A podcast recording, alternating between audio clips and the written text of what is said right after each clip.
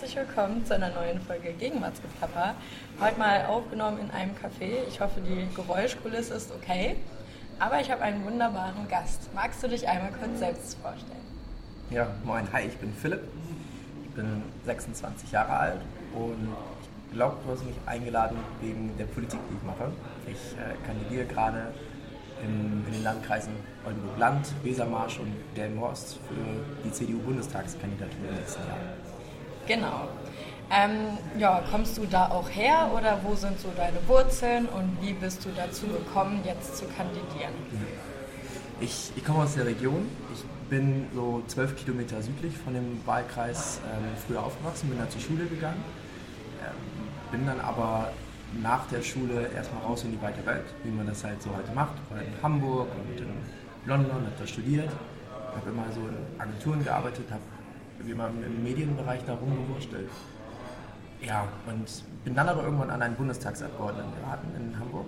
Habe vier Jahre lang für den gearbeitet, Rüdiger Kruse hieß der, habe dann Haushaltspolitikvereine gemacht, zwei Jahre lang Verkehr und digitale Infrastruktur, zwei Jahre lang Bundeskanzleramt und zu guter Letzt war ich dann noch maritimer Referent der CDU-CSU-Bundestagsfraktion.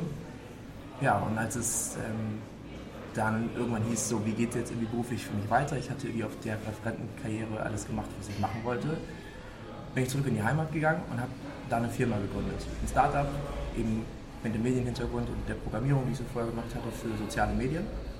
Und äh, das, das mache ich heute würde aber gerne auch weiter Politik machen und das ist jetzt der erste Schritt. Okay, ähm, dann würde ich noch mal ganz kurz einen Schritt zurückgehen und noch mal fragen, wann hast du Abi gemacht und was war deine erste Station und wie bist du dann in Hamburg und London und überall gelandet? Was war da so deine Motivation? Also was hat dich weltwärts gerissen? Weltwärts? Oh, ja, gute Frage. Also ich glaube, das Studium, also ich habe 2012 Abi gemacht und bin dann ja, also ich, ich wollte einfach raus. Also mhm. ich glaube, der Studiengang war tatsächlich zweitrangig. Ich habe als Jugendlicher halt angefangen zu programmieren und wusste, dass es irgendwas in die Richtung Medien sein sollte, habe unsere Abi-Zeitung gestaltet und also ein Quatsch. Es sollte irgendwas mit Medien sein und dann ist man relativ schnell bei Hamburg, gerade wenn man aus, aus Norddeutschland kommt. Teil des Studiums war halt eben auch so ein Auslandssemester. Ich hatte schon so einen Job für eine Agentur in England, für die ich immer mal wieder gearbeitet habe. Und ja, so hat sich das dann ergeben, dass es irgendwie dann auch Sinn machte, nach London zu gehen. Und ja, dann war ich da eine Zeit lang. Ja, und das Politische lässt einen halt nie los. Also da, äh, wenn du ein bisschen im, im, politischen Bereich unterwegs bist, dann lernst du Leute kennen, die dann sagen, hier willst du nicht mal da anfangen oder sonst was. Wir brauchen gerade jemanden, der im Büro aushilft. Und so kam es dann, dass ich eben ja, bei einem Abgeordneten gelandet bin und, und da dann relativ schnell so den einen oder anderen Bereich an mich genommen habe, wo ich gesagt habe, das, da würde ich gerne, da würde ich gerne mehr Verantwortung übernehmen. Und Politik hat mich gepackt, deswegen mache ich das. Okay. Und äh, wie bist du bei der CDU gelandet? Also gab es da einen familiären Hintergrund? Was ist schiefgelaufen, meinst du? Ja, man, man kann es jetzt so fragen, das ist, sind aber deine Worte. Nein, nein, ich finde das, äh, ich bin da voll hinter, weil mhm. Also das ging bei mir los als, als Jugendlicher. Also ich war mal bei uns, äh, habe mal so einen Berufsverband auch geleitet, schon als Jugendlicher. Bin dann aber, wie gesagt, erstmal raus aus der Heimat und habe da lange, ähm, ja, oder zumindest ein, zwei Jahre nichts mehr mit zu tun gehabt. Hatte dann, gerade wenn du so im Medienumfeld unterwegs bist, eher Freunde, die wahrscheinlich eher ein bisschen grün, ein bisschen links oder keine Ahnung sind. Dann hört man sich auch andere Meinungen an. Aber das war, glaube ich, eine ganz gute Zeit, in der ich da auch mal einfach was anderes gesehen habe, weil in der Zeit ist mir auch klar geworden, warum ich eigentlich für die Werte stehe, die so eine CDU eben hat. Also es klingt zwar ein bisschen abgedroschen, aber so ein christliches Menschenbild und, und so eine ja, gewisse Ausgewogenheit eben von Umwelt, Wirtschaft und Sozialem, das, das sind Dinge, die mir ganz wichtig sind und das sehe ich halt alles bei der CDU und da, da möchte ich zu sehen, dass wir den Laden jetzt noch einen Ticken moderner bekommen. Und dann ist das schon ziemlich nah an dem, was ich, was ich äh, zum Großteil meiner Meinung zählen würde. Ja. Okay. Also wie christlich bist du denn so drauf, wenn ich mal so direkt fragen darf? ich habe acht Jahre lang ein Klostergymnasium besucht. Mhm. Also äh, meine Lehrer hießen Pater Karl, Pater Andreas, Pater Christian, trugen weiße Kutten und, okay. äh, und äh, ja, hatten dementsprechend auch einen starken Einfluss auf, oder das hat ja auch, das hat natürlich auch darauf abgefärbt, wie so ein Schulalltag eben gestaltet war, dass man jeden Morgen gebetet hat, dass es regelmäßig gemeinsame Schulgottesdienste gab und solche Dinge. Aber da gab es auch jede Menge äh, bürgerliche oder zivile Lehrer, muss man dazu sagen. Also, das okay. war nicht also nur, nicht nur Pater. Nein, nein, nicht nur, nicht nur Pater. Ah. Aber ja, ich bin kein sonntäglicher Kirchgänger, das kann ich nicht sagen. Ich habe irgendwo so einen ganz abstrakten Gottglauben, mhm. den ich glaube ich für mich auch noch mal ein bisschen schärfen müsste. Aber ja, irgendwas, irgendwas ist da und ich weiß auf jeden Fall, dass ich mich irgendwie verantwortlich fühle für, für meine Mitmenschen, für mich, irgendwie, dass wir alle das Richtige tun mhm. oder es zumindest versuchen, irgendwie gute Menschen zu sein. Ja. Schön. Ist ein guter Ansatz. Okay. Und ähm, dann in, in, in, die, warst du in der Jungen Union oder bist du dann direkt in die CDU eingestiegen? Wie war das? Ja, also JU bin ich gekommen über einen Kumpel. Das war erstmal für mich so ein Freundeskreis.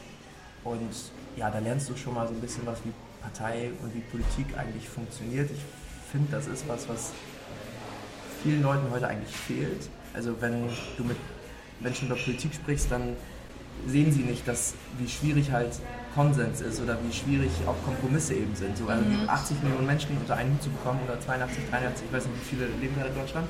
So. Genug. genau, aber irgendwie die Ecke ist es ja. Ähm, das, das ist halt nicht ganz einfach und das ist ganz gut, wenn man eben schon mal in so politischen Jugendorganisationen lernt, wie sowas eben funktioniert und dass Politik das Bohren dicker Bretter ist. Ja. Und dann, dass man, wie gerade erzählt, irgendwann dann auch mal weiter Richtung CDU geht, das war dann einfach für mich ja, der natürliche Gang der Dinge. Okay. Und ähm, war, waren dann Freundeskreis grundsätzlich auch eher konservativ unterwegs oder seid ihr so, ja, jetzt nicht so konservativ und versucht die CDU ein bisschen zu reformieren? Wie sieht das so aus? Mhm. Interessant ist ja, dass du jetzt die Grundannahme hast für die Frage, dass CDU gleich konservativ ist. So, ja, ich also weiß nicht, das ist genau, das ja. Medienbild, was vermittelt wird, das ist, was ich so mitbekommen habe. Du darfst mich aber sehr, sehr gerne korrigieren. Also ja, was versteht, äh, da müsste ich fragen, was verstehst du unter konservativ? Hm, naja, so, so ein bestimmtes Wertebild. Ja. Ähm, ich würde jetzt nicht sagen altmodisch, aber dann doch halt eher an schon etablierten Werten orientiert, wenn du so verstehst, was ja. ich meine. Also ja, keine Ahnung, das, ich setze das aber nicht automatisch mit äh, schlecht oder obsolet gleich, sondern einfach halt nur mit vielleicht beständig. Ja, ich glaube tatsächlich, dass also das ist eine, eine, Definition von konservativ, die ich so mitgeben kann. Also dass mhm. man sagt, dass man einfach Werte hat, die einen ein bisschen tragen. Ja. Und das ist glaube ich, eine gute Sache, gerade in so Zeiten von Corona, von Digitalisierung, von, von Globalisierung. Das sind ja einfach viele krasse Veränderungen, die da draußen gerade passieren. Und wenn man so Werte hat, die da einen durchtragen, dass man ein bisschen eine Richtschnur hat, ähm, dann da bin ich dann gerne konservativ. Ja. Aber in vielen sachpolitischen Fragen, glaube ich, zähle ich bei der CDU eher zu den, zu den Liberaleren. Genau, da gibt es ja auf deiner Homepage unter kann-losgehen.de, richtig? Mhm, ja. Hast du ja schon geschrieben, dass dir auch nachhaltige Themen und so weiter ziemlich wichtig sind. Ähm, ja, wie bist du auf kann-losgehen.de gekommen? Also wie kam dieses Kann losgehen zustande? Ähm, ja, was ist die Geschichte dahinter? Okay, ja, kann losgehen, ähm, um damit mal anzufangen da ist jetzt keine große Strategie hinter oder so, warum wir unsere Kampagne Kann losgehen genannt haben. Das fühlt, das kam einfach so aus ja, meinem Team und mir heraus. Also als ich diese Kandidatur eben angefangen habe, habe ich mir überlegt, wofür stehe ich eigentlich, was sollen Leute über mich wissen, was ist so die Vision hinter dem Ganzen.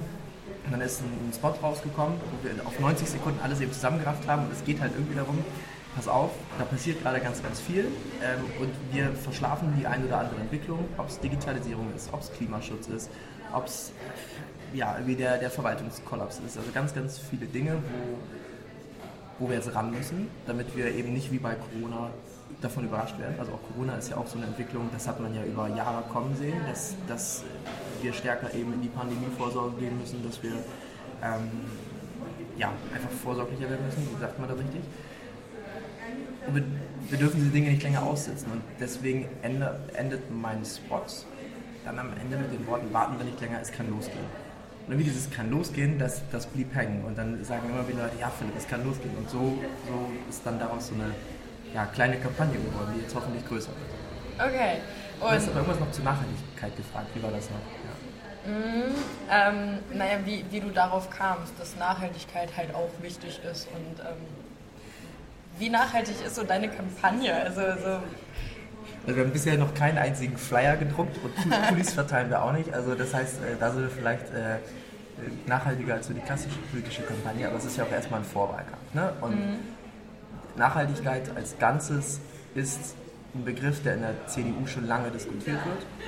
Aber eine CDU tut sich halt manchmal eben schwer mit allzu krassen Positionen im Umweltschutz, weil sie nun mal in vielen Kommunen, in vielen Bundesländern und natürlich auch auf Bundesebene die Verantwortung trägt dafür, dass wir den ganzen Krams halt auch bezahlen können. Dass die Wirtschaft läuft, dass die Arbeitsplätze gesichert sind und dass du die Leute auch mitnimmst auf so einen Wandel. Du kannst nicht, du kannst so ein Land nicht von heute auf morgen auf links krempeln.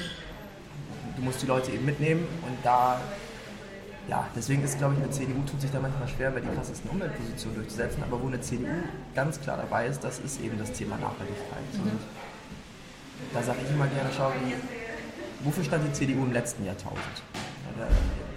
Ja. Der, der große, Sag du es mir.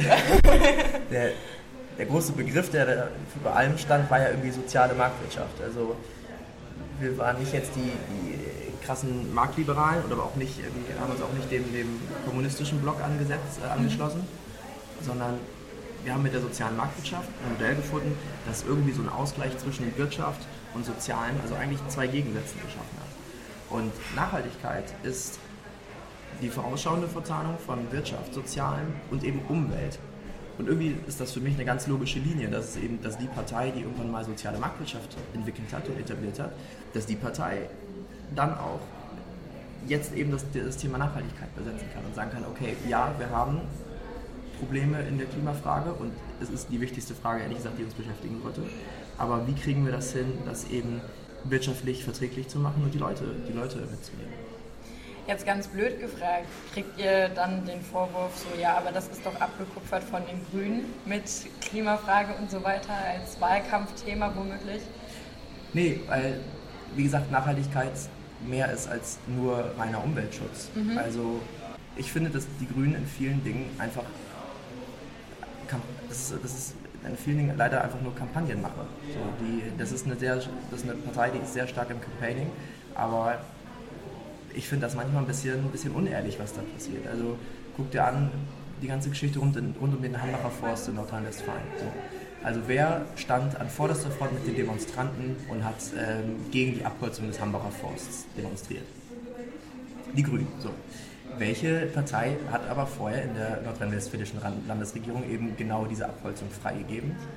Die Grünen, so. Naja, aber das sind ja Einzelpersonen gegen Landespolitiker. Ja, aber das, ja gut, aber da, da, da gibt es tausende Beispiele von, von irgendwelchen ähm, ja, Vorortinitiativen, wo ob es jetzt die Grünen sind oder Naturschutzverbände oder was auch immer, die dann ähm, gegen, gegen Windkraftanlagen, gegen äh, ja, etc. pp. eben demonstrieren, aber gleichzeitig auf Bundesebene eben die Energiewende fordern. So, und ich finde, da muss man dann auch irgendwo nur, mal gerade machen und Haltung zeigen. Also wenn du, wenn du Energie wenn du Energiewende auf Bundesebene forderst und sagst, wir müssen irgendwie von Atomkraft weg und wir müssen aus Kohle und irgendwie alles gleichzeitig raus, dann musst du auch vor Ort eben das mittragen und dich dafür einsetzen, dass du einen sozialverträglichen Ausbau der Windenergie schaffst. Und das, da, da versagen die Grünen meiner Meinung nach und das ist auch ein guter Angriffspunkt eben für die kommende Bundestagswahl. Okay.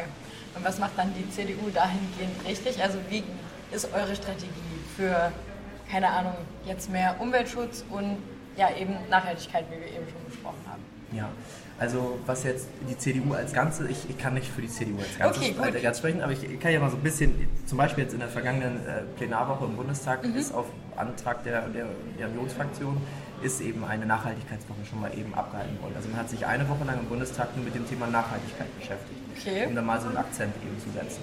Also ähm, ja, da glaube ich ist die Union auch gerade sehr klar auf dem Kurs, sich dahingehend zu positionieren und das ist auch, glaube ich, genau das Richtige eben für die Bundestagswahl. Das ist so Union als Ganzes. Und ja, dann jetzt wir für mich ganz persönlich, das würde ich einfach an ganz konkreten Sachen festmachen. Also ähm, unser Wahlkreis zum Beispiel ist sehr stark, was das Thema Windenergie angeht. Der örtliche ja, Netzbetreiber, wie sagt man, ähm, ist auch sehr stark engagiert äh, im ganzen Bereich Wasserstoffelektrolyse. Also da gibt es jetzt erste Stationen, die man eben Wasserstoff tatsächlich aus äh, Strom bzw. aus Windenergie eben generieren kann. Und das ist so ein Thema, da würde ich sagen, das ist ein, Paradebeispiel für ganz konkrete Nachhaltigkeit. Mhm. Ähm, das Konzept Wasserstoff findet man ja auch unter kannloslosgehen.de. www.kannlosgehen.de. Ja, nee, alles klar, danke. ja, ähm, Name-Dropping ist, ist ja auch. Ja, ich äh, Haken dran. So. Weiter. Genau. Ähm, ja, also wie, wie genau funktioniert das mit Wasserstoff? Also ich glaube, ich habe in der vorherigen Podcast-Folge auch schon mal mit jemandem darüber gesprochen, aber vielleicht ja. magst du das nochmal so kurz und schlüssig erklären, weil ich habe jetzt noch nicht so den Plan davon, ja. wie das funktioniert, warum das gut ist und ähm, bin frei. Ja, also du kannst halt quasi mit Hilfe von Strom aus Wasser, Wasserstoff und, und eben äh, Sauerstoff äh, generieren, so, also H2O. Äh, das kannst du eben aufspalten mit Hilfe von Strom und was dabei rauskommt, ist am Ende ein sehr energiereicher Wasserstoff, den man in allen Energiesektoren, die wir haben, eben nutzen können. Also bisher ist es so, dass unser, unsere Energie sich ja in drei Sektoren aufteilt. Wir haben einmal Energie, die wir für den Verkehrssektor brauchen, also das, was du eben als Diesel oder, oder Benzin, äh, was ich, diverse Kraftstoffe eben kennst. Mhm. Dann gibt es Energie, die wir für den Strommarkt brauchen. Und es gibt Energie, die wir für den Heizmarkt, äh, für, die, für, für Wärme brauchen. So. Und das Schöne an Wasserstoff ist erstmal grundsätzlich, dass du zum ersten Mal jetzt einen Energieträger hättest, der alle diese Sektoren eben koppelt. Also kannst den Wasserstoff, wenn du erstmal Energie im Wasserstoff quasi gespeichert hast, also jeder Chemiker haut mir dafür jetzt eine an Ohren, aber wenn man jetzt in meiner platten Ausdrucksweise, ähm, wenn du es erstmal in Wasserstoff äh, deine, deine Energie gespeichert hast, dann kannst du sie zum Beispiel nutzen, um da, daraus wieder dann Strom zu generieren. Aber du kannst den Wasserstoff oder eben Derivate, wenn du den noch entsprechend umwandelst in, in Green LNG oder andere, ja, andere Treibstoffe, kannst du den eben dann auch zum Beispiel für den Verkehrssektor nutzen. Mhm.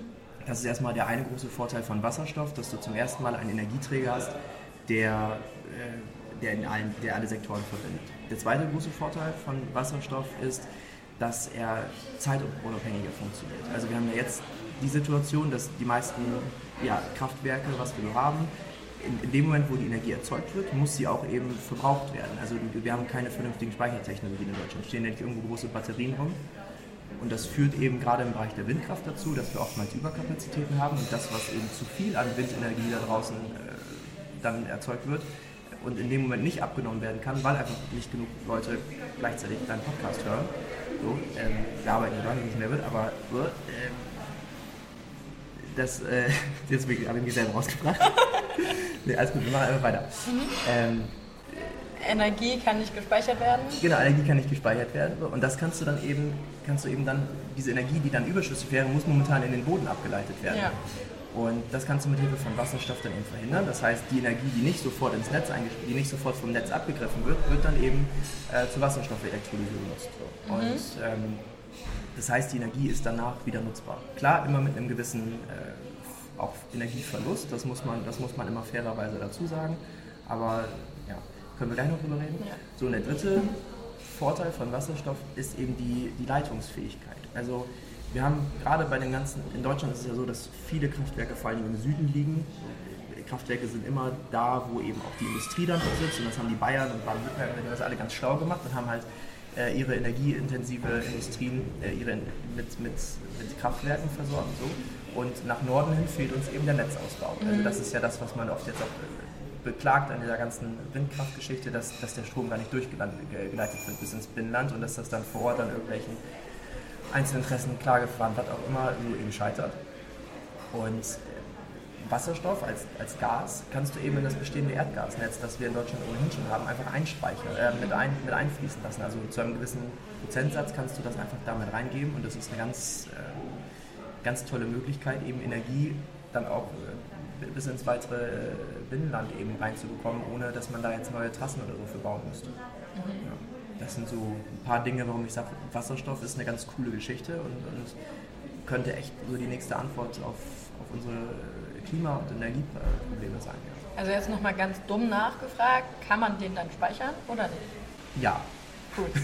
Ja. Okay, die platte Antwort ist ja. Gut ja, genau. Also ja, wie, wie gesagt, du, hast, du, du, speicherst Energie halt in Form dieses Gases mhm. und kannst dieses Gas dann eben nutzen für zu einem beliebigen Zeitpunkt deiner Wahl, an einem relativ beliebigen Ort, zu einem beliebigen Zweck. Mhm. Und da klammert man halt viele, viele Reibungsverluste, die unser bisheriges Energiesystem hat, eben aus. Mhm. Okay. Und was ist dir noch wichtig? Warum sollte man dich wählen? Und warum man mich wählen sollte?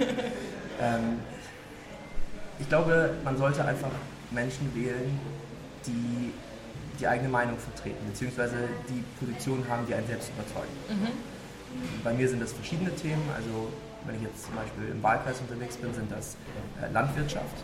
Ich hab, äh, bin ja beruflich mit einer Social Media Agentur unterwegs und äh, da sind wir insbesondere für Kunden aus der Landwirtschaft tätig. Ich finde, da, auch da braucht es nämlich eben ein differenziertes Bild, wie man eigentlich die Transformation der Landwirtschaft vernünftig hinbekommt.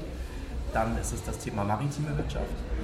War eben in meiner Funktion bei der CDU-CSU-Bundestagsfraktion maritimer Referent.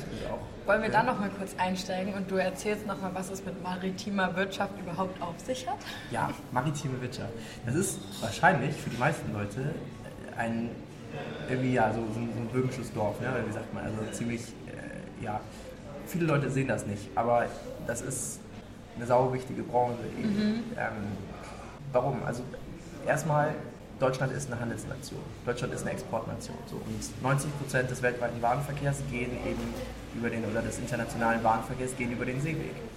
Und wenn Deutschland weiter eine Export- und Handelsnation bleiben möchte, dann braucht man eben ein starkes Rückgrat in der maritimen Wirtschaft. Dann braucht man da, das ist ein strategisches Asset, das du brauchst, um zum Beispiel, guck dir China an. Die haben jetzt gerade ihren China 2025 ausgerollt also diesen großen Plan, unter anderem mit der äh, Initiative Neue Seidenstraße, spannen ein riesiges Netz über die Welt, wie sie die weltweiten ja, Handels- und Informationsströme irgendwie ihren Interessen nachgestalten können. Ja. Und ja, die USA fallen uns ja momentan gerade so ein bisschen als Bündnispartner irgendwie in der, auf dem Weltparkett weg. Schade genug. So. Und Europa kriegt, kriegt momentan es noch nicht hin, mit einer gemeinsamen Stimme zu sprechen. Gerade was zum Beispiel ist ein bisschen, ein bisschen unruhig. Ja, wir warten mal ganz kurz, glaube ich. Ja.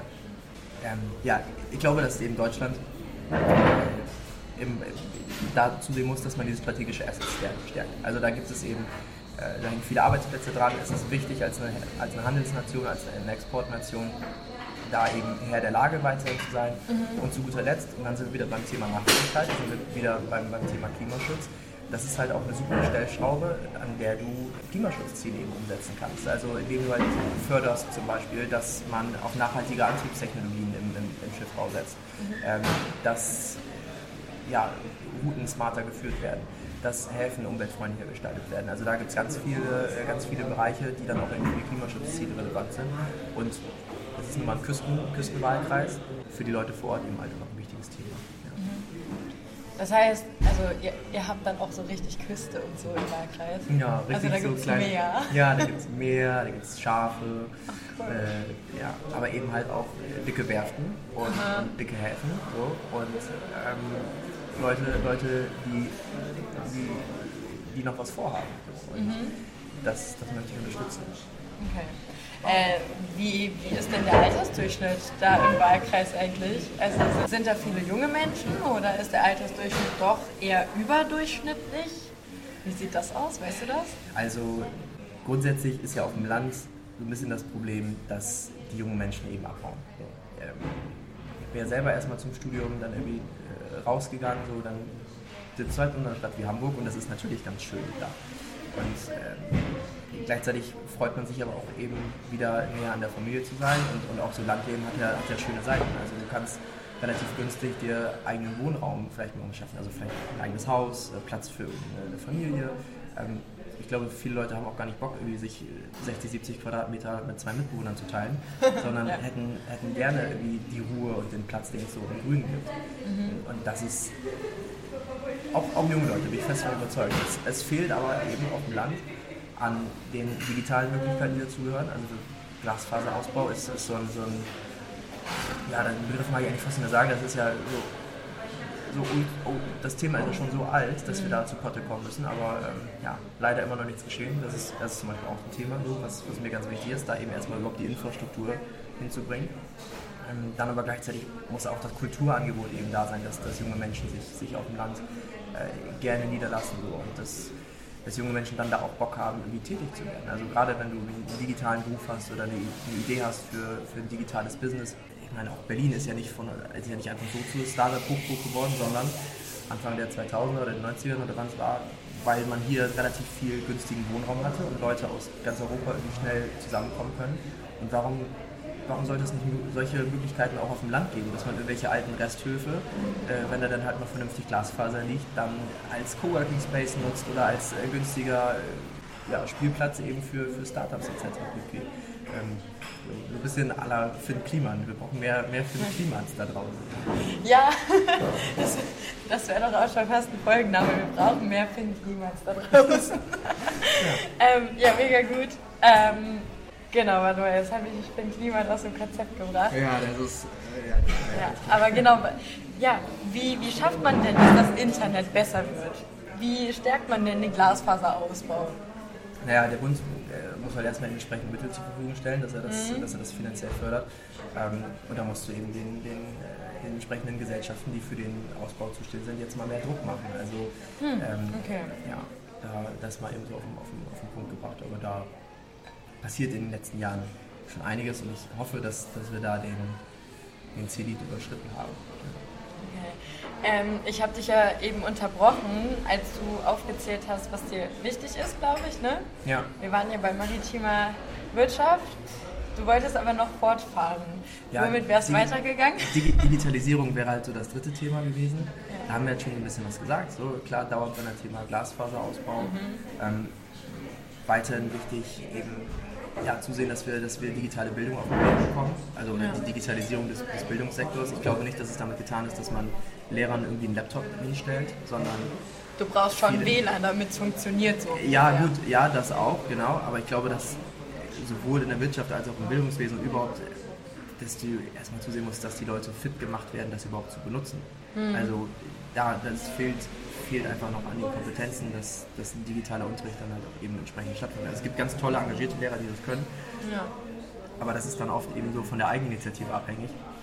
Ähm, ja, also das, das wäre so ein Punkt zugegebenermaßen eher ein Landesthema. Aber ich denke mal, so die Leute kommen, sagen, du bist Politik, du musst lösen und da sollte man sich nicht, nicht irgendwie darauf mit der Ausrede dann darin flüchten, ob man jetzt Bundes-, Landes- oder Kommunalpolitik macht aber das wäre so zum Beispiel ein Thema Digitalisierung der Bildung. Gleichzeitig Digitalisierung ist mega wichtig für unser Verwaltungswesen. Also in den, innerhalb der nächsten zehn Jahre geht irgendwie ein Drittel des deutschen Beamtentums in Pension. Mhm. Die haben sowieso alle schon Probleme, ihre Stellen nachzubesetzen, vernünftige Leute zu finden.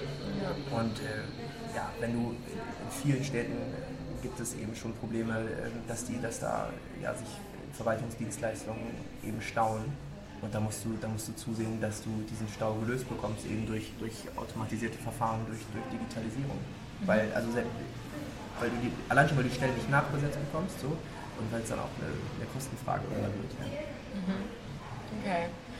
Ja, ich hätte tatsächlich eine Frage. Also, du bist ja jetzt noch ziemlich jung. Ja. Du möchtest gerne in den Bundestag. Wir haben jetzt tatsächlich in diesem Jahr ja gesehen, dass ein anderer Philipp das Ganze Gott, ja. so ein bisschen, ja, mit nicht so dem allerbesten Ruf besetzt hat, wenn man das so formulieren kann. Ähm, du weißt, wovon ich spreche. Was machst du denn, damit du nicht irgendwie in so eine Bredouille kommst und sagst so, ach ja, okay, ich bin jung, ich nehme jetzt irgendwie dieses und jenes Angebot an. Ähm, ja, ob Philipp da jetzt irgendein Angebot angenommen hat, ist ja nochmal eine ganz andere Diskussion. Ne? Ich glaube, das war, war taktisch, äh, ja, das war, war nicht, ja, ich glaube, er hat daraus gelernt. Ähm, und äh, viele junge Politiker hoffentlich mit ihm. So, so, und das ist alles, was ich da irgendwie zu sagen kann. Keine Ahnung, das ist nicht, das ist nicht mein Bier. Natürlich aber, aber, nicht, nein. Aber das ist, da muss man eben aufpassen. Ne? Also wie, so wie man, man sollte halt nie generalisieren. Ich, junge, jeder junge Mensch steht für sich und nur weil der eine Politiker jung ist, ist nicht der andere, also treffen, äh, treffen die gleichen Eigenschaften und Geschichten nicht auf den anderen jungen, jungen Menschen zu. Das gilt weder für für alte weiße Männer noch für, noch für Frauen. Also da, da glaube ich, sollte jeder einfach für sich stehen. Und, ja. ähm, ich glaube, Philipp Amthor hat gezeigt, dass er was auf dem Kasten hat. So, der hat mhm. der AfD in der einen oder anderen Frage Dampf gemacht.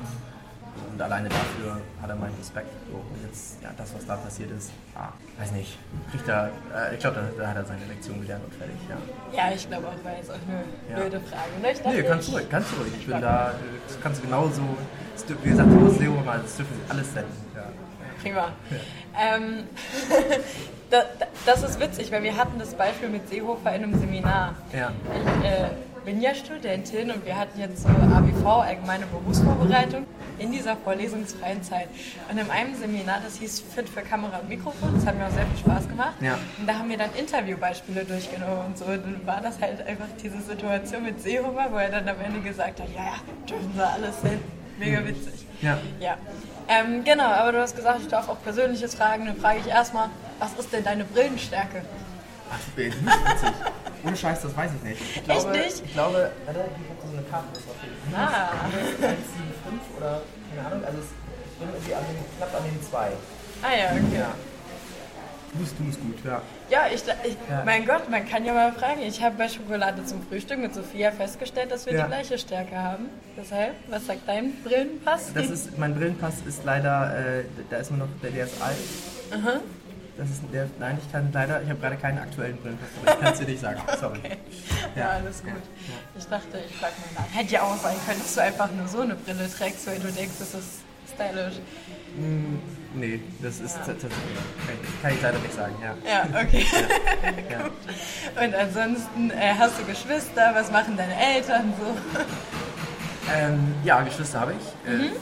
Vier Stück. Also oh, krass. Sind, ja, genau. Ähm, ja, meine Eltern sind ja, die sind, ja, wie sagt man das? Die sind Selbstständige. Also ähm, haben, unsere Familie hat, hat so, einen, so einen Pferdewirtschaftsbetrieb. Ähm, also haben, ja, das sind Ausbildung von Pferden, Zucht, keine Ahnung, solche Geschichten. Ähm, meine Eltern haben sich dann irgendwann geschieden und jeder macht so sein, sein eigenes Ding weiter in dem Business, mhm. ähm, auch jeweils mit einem neuen Partner. Und ja, dann sind aber, wie das dann so kommt heutzutage, dann kommen dann auch immer noch weitere Geschwister dazu. Und ja, ich bin jetzt stolzer Bruder von drei Jungs und einem Mädchen. Ah. Äh, genau, also ich bin jetzt äh, tatsächlich im März nochmal Bruder geworden von Zwillingen. Also da haben wir nochmal noch richtig nachgelegt. Ja, das ist eigentlich eine ganz coole Sache, weil für mich gerade so Best of Both Worlds. Ja. Auf der einen Seite ähm, hat man jetzt kleine Kinder, die man betütern darf, mit denen man spielen darf und alles ist ganz niedlich. Aber Windeln wechseln und zum Arzt fahren und so weiter, das, äh, da ich dann das muss ich da nicht machen. Aber, also ziemlich, äh, ziemlich, ziemlich cool eigentlich. Und für einen bin ich jetzt Pate geworden. Also vor drei Wochen war die Taufe und ähm, ja, für meinen, meinen einen Bruder bin ich jetzt äh, Taufpate. Ja. Schön.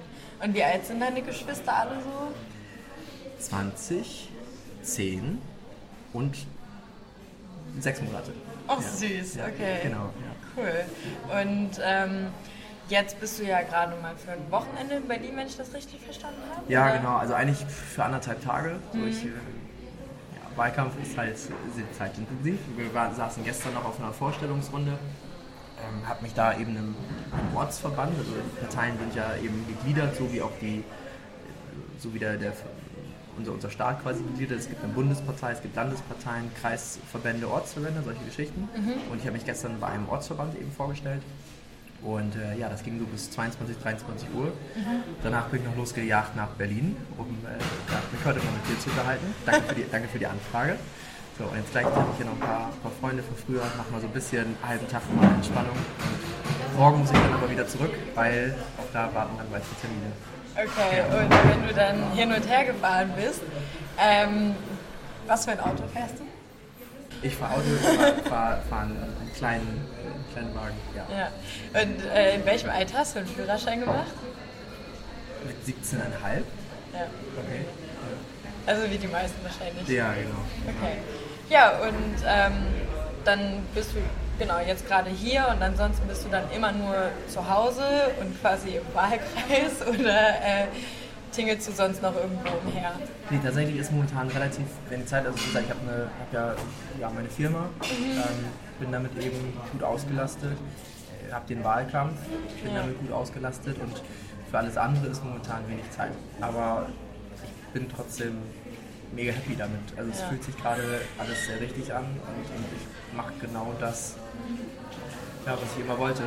Von daher kann das gerne so weitergehen. Aha. Für alles andere, das wäre so was? Äh, ja, also klar wünscht man sich manchmal jetzt mehr Zeit eben äh, zum Ausgehen mit Freunden. Und so. Ich meine, in Corona ist es sowieso, in Corona-Zeiten ist es eher das ein bisschen schwierig. Aber ähm, ich kann, nee, ich kann nicht sagen, dass das wegfällt, weil ich habe Gott sei Dank die tolle Situation, dass mein Freundeskreis krass gut mithilft. Also mhm.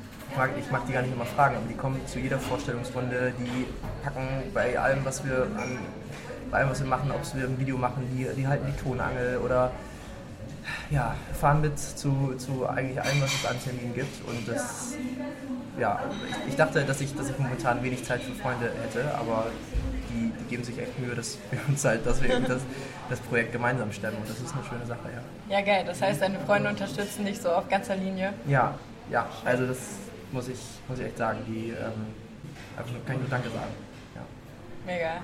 Mir ist gerade noch eingefallen, wir sind ja jetzt hier in einem Café gelandet, aber wir wollten ja eigentlich woanders aufnehmen. Ähm, du hast ja ja einen Falafelladen als Location ausgesucht. Ja. Ist das dein Lieblingsessen? Wie bist du auf den Laden aufmerksam geworden? Und also es gibt, es gibt halt, in der, ich glaube, es ist die Oranienburger Straße, ne? Mhm. genau. Äh, gibt es halt Dada Falafel. Ähm, ist das jetzt Schleichwerbung? Keine Ahnung. Ich, äh, es ist der beste Laden. Ich ja. habe ja hier auch zwei Jahre in Berlin gelebt und ähm, finde das sehr lecker da. Ich finde, das ist ein, ein, gesundes Essen. Das ist ein, ähm, also halbwegs lecker. Ähm, ich mag das einfach gerne und äh, ich habe mich gefreut, dass die Corona überlebt haben. Ich hatte, hatte, Sorge, dass da irgendwie mehr, äh, mehr Gastronomie hier flöten geht, aber es gibt noch Dada Falafel und äh, ich glaube auf Holz, das soll bitte so bleiben. Deswegen gehen wir, glaube ich, hier nachher auch noch da eben eine, eine Falafel essen. Unbedingt, ich freue mich drauf. Ich meine, ja. wir haben ja auch beide nicht so wirklich gefrühstückt. Nee, wie gesagt, ich bin ab wie bin nachts um vier hier irgendwie angekommen, halb, halb oh, vier. Krass. Und äh, ja, aber äh, das war schon alles, äh, macht ja Spaß. Ja, ja. Genau. Ey, kommst du eigentlich noch auf genug Schlaf? Ja. Ja, oder ja. wird es manchmal grenzwertig? Ich meine, das wäre ja nur ehrlich. Ja, nee, das, das ist, das, also ich schlafe weniger als sonst, mhm.